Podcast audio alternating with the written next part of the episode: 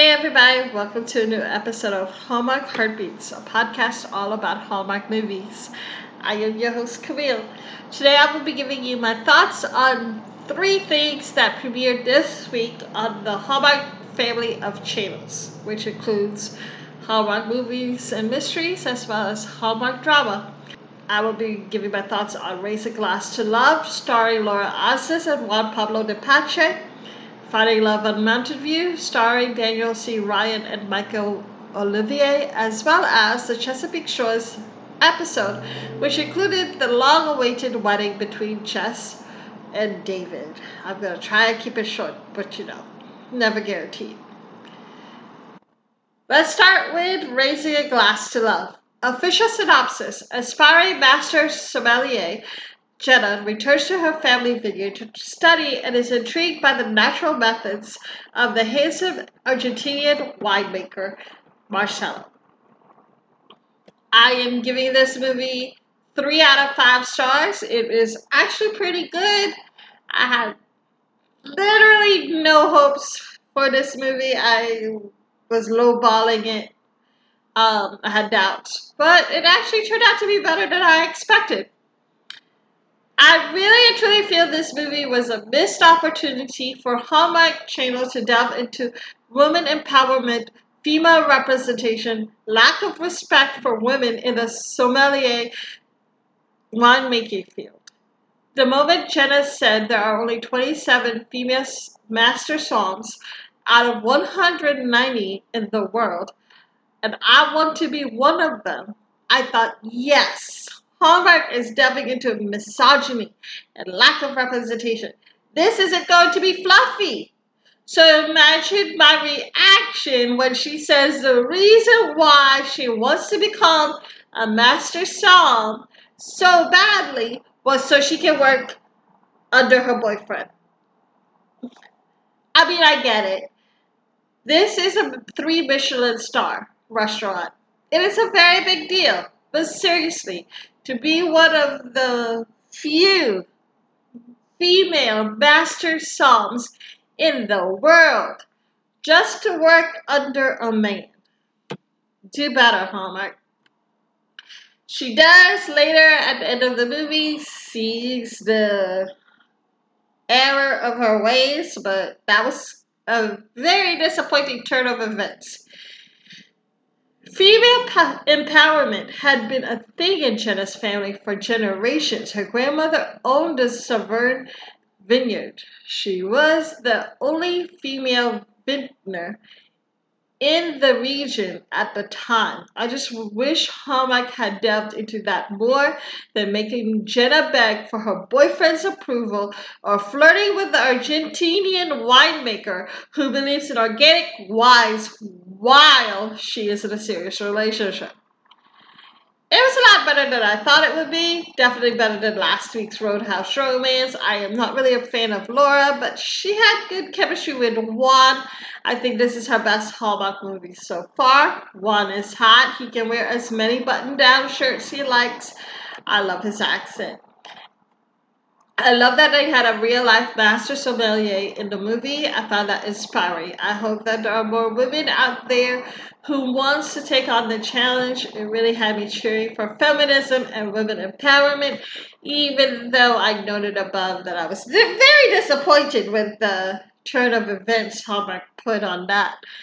I am tired of the cheating trope. Seriously, I feel Hallmark has done this trope too many times recently. Emotionally cheating is still cheating. Roadhouse Romance in this movie, back to back, had characters with a significant other while they were developing feelings for someone else. I mean, come on. Can two single people like each other?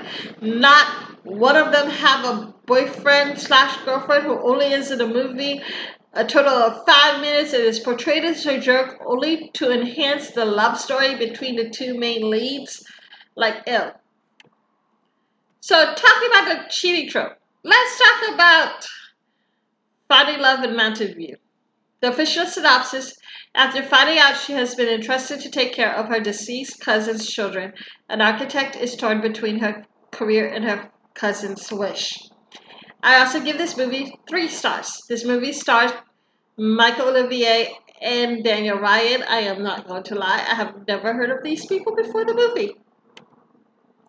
Uh, My first thoughts about this movie was that it seemed very similar to Sweet Carolina. I mean, the first 10 minutes of the movie was a virtual replica of Sweet Carolina, but unlike the aforementioned film, this one didn't really pull at the heartstrings. I think the stars of this movie were the children, specifically Joel. I feel the actor Luke Loveless portrayed all the emotions of grief perfectly.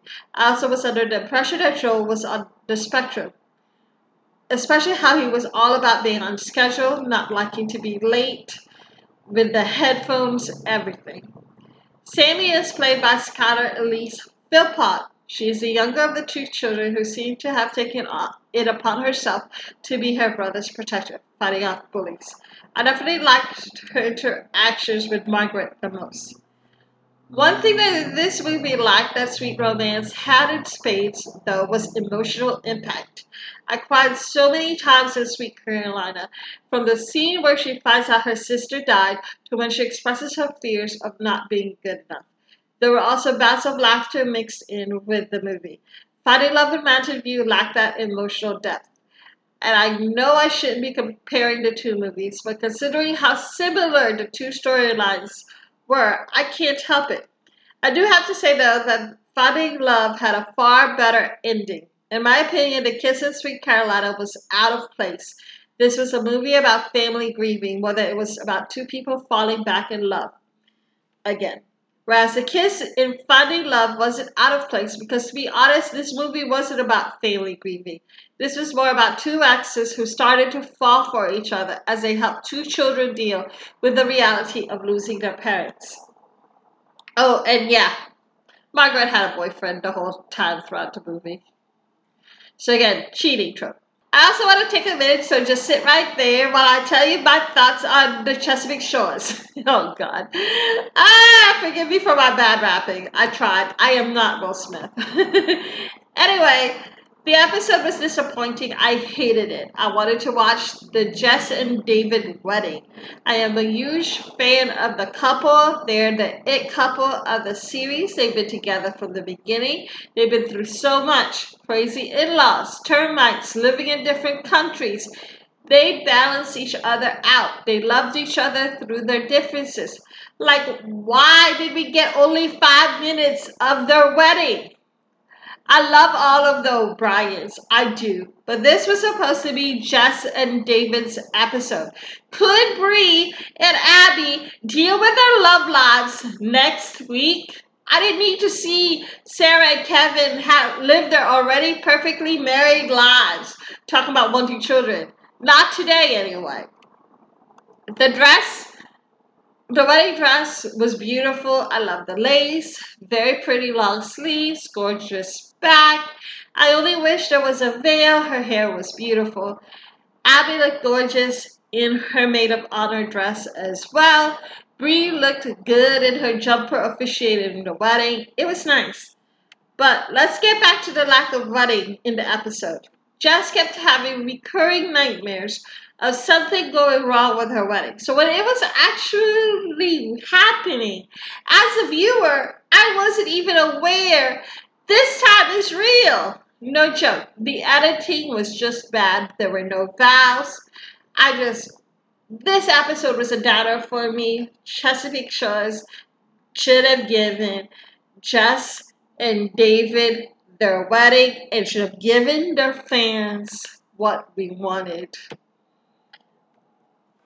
So that's it for this week's podcast. Thank you for listening. Now, um, in a couple of days, I will be putting out my interview with Adil Zaidi. He is a co-star of Roadhouse Romance. He also starred in Wedding March 6. He was really the only part of that movie that I liked, so I'm excited about that interview. Um, next week, September 28th.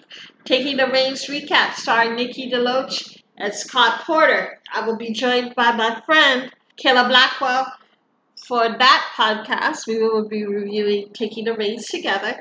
And also, I will be talking a little bit about Rise and Shine. Benedict Stone. Recap that week as well. Um, Anyway, thank you guys for listening. I'll see you guys next week.